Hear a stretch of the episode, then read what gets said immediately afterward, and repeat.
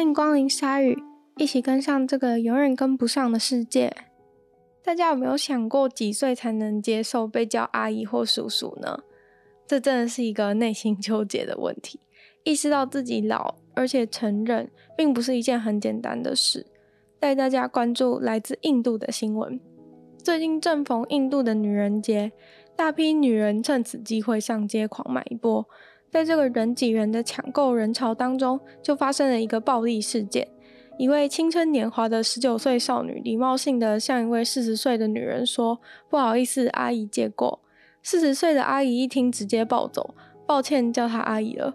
不过四十岁的阿姨，总之是一个上前出手殴打。赏巴掌、抓头发，这样还不够。店里面白色的商品随手拿起来当自己家的，朝十九岁妹子砸过去。十九岁妹子也没在怕，要打就来。两人在大街上花式斗殴了好一阵子，路人看超嗨。最后警察终于出现，把两人带回警局做笔录，结束这一回合。台湾人几乎都有一种不出国会死的病。所以接下来关心大家非常在意的旅游消息，因为今年肺炎全球大崩溃的关系，现在台湾或是很多国家都是处于几乎锁国的状态，全面开放自由旅行的日子看起来是遥不可及。不过最近开始谈所谓的旅游泡泡，也就是一个地方跟一个地方双方认定两个地方的疫情已经趋于稳定而开放的双边旅游开放计划。但是这个旅游泡泡也不是爱去就去的，主要是希望以检测代替隔离，出发前要进行检测，结果是阴性的话就可以快乐旅游。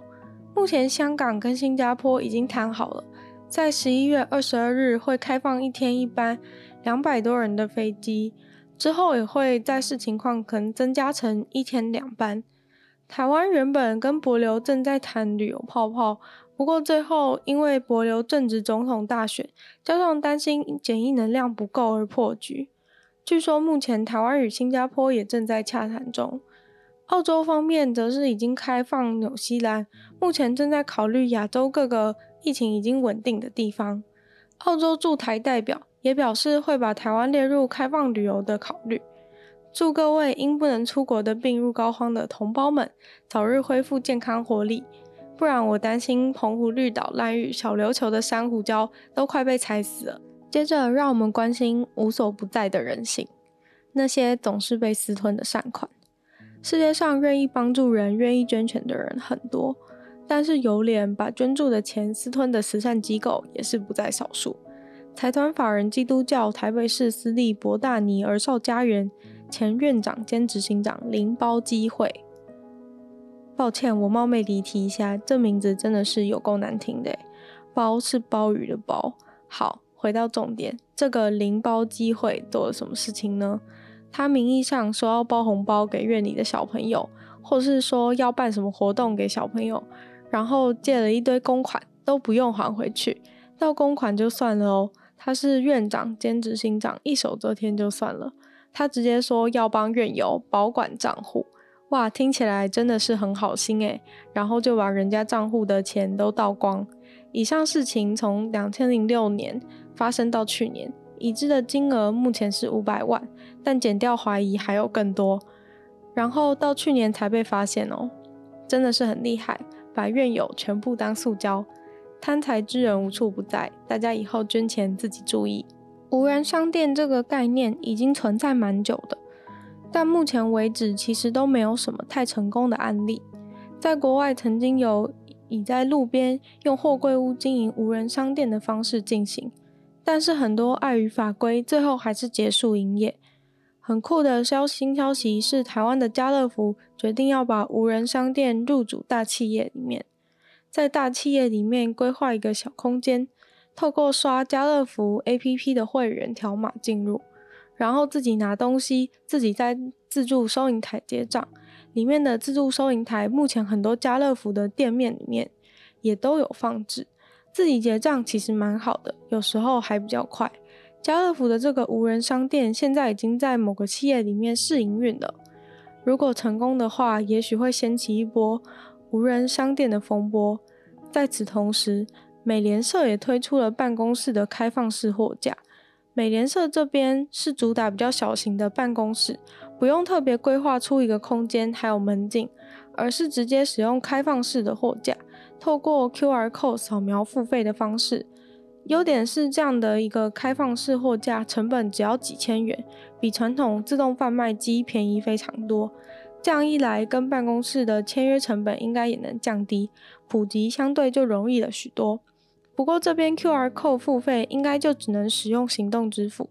家乐福的无人商店因为有自助收银台，所以信用卡、悠游卡应该都可以使用，对消费者来说应该方便很多。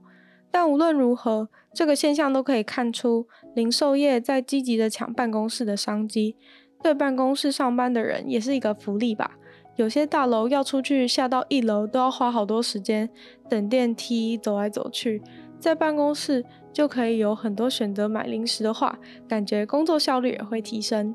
已经分不清楚是光棍节还是购物节的双十一，这次除了一堆打折的广告之后，还有点小插曲。某某购物因为除了和书商谈好的七九折以外，又进行了额外的补贴，满一百一十一元就可以再打八四折。这其实真的是便宜中的便宜，一百一十一元也不用另外凑，应该买一本就一定能满这个价钱，又不是一千一百一十一。虽然这个额外的促销活动完全是由 momo 购物这边自行负担，没有让书商亏到钱，但是还是引起了许多独立书店的反弹，甚至还有出来开记者会以歇业抵制等等。虽然打折对消费者来说是一件很开心的事情。但是因为台湾的书业真的已经很惨了，所以书商一般都是有谈好卖出去的最低价格，以免经过一番削价竞争之后，书的价值一落千丈。就有书界人士表示，当文化碰上双十一，到底还是文化，还是变成薄利多销的商品呢？但我认为这句话是有点没有逻辑的，因为当书被出版的时候，它就必然成为一个自由市场中的商品。不过，此事似乎也跟某某购物明明开了书店，却没有加入出版商业同业公会有关，因为开会时会协商关于折扣战的底线等问题。但某某因为没有参与，所以都避掉了。最后带大家关注自杀消息：台大十一月九日才刚发生女学生跳楼。我十一月十日在女友的纯粹不理性批判的 podcast 里面有发布探讨这件事的一集。没想到十一月十一日，又一位男学生在宿舍上吊了。目前许多台大的同学都受到这些负面消息的影响很深。现在又正值期中考周，我想对校内的同学而言应该都不好过。虽然事发后学校的交流板上也一直有许多相关的讨论，不管是讨论结构性因素也好，或是提供帮助的讯息也好。但也有人非常反对这些讨论，因为他认为这些负面消息相关的讨论只会让造成负面情绪的事件继续渲染，导致更多同学的心理状况受到影响，甚至做出模仿的动作。不过无论如何，校方现在应该也面临很大的压力，即便承诺了要加强这块的防治，但实际做起来还是非常抽象而困难的。今天的鲨鱼就到这边结束，感谢各位的收听。如果喜欢鲨鱼这个节目的话，记得按个追踪，或是到 Apple Podcast 给我个星星。那如果还想看更多的话，可以去搜寻女友的纯粹不理性批判 Podcast，或是看我的 YouTube 频道，顺手按个订阅，或是追踪我的 IG 鲨鱼的 Newsfeed。希望每周二、四、六会与大家相见。那我们就下次见喽，拜拜。